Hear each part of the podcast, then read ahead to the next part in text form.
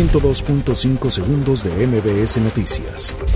Ataque con bombas Molotov en bar de Coatzacoalcos, Veracruz, deja al menos 23 muertos. Andrés Manuel López Obrador pide a su gabinete no perder tiempo para cumplir con compromisos.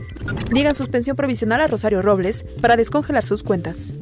Esposa de Carlos Ahumada es condenada a pagar 34 millones de pesos. Dictan formal prisión a seis policías federales por caso Apatzingán. El Instituto Nacional de Migración acusa a migrantes de impedir funcionamiento de la estación migratoria siglo XXI. Agentes de inteligencia abaten a siete pistoleros en Nuevo Laredo, Tamaulipas. Meteorólogos estiman que lluvias serán insuficientes para apagar incendios en el Amazonas. Alistan proyecto para que la Ciudad de México albergue la primera prepa especializada en béisbol.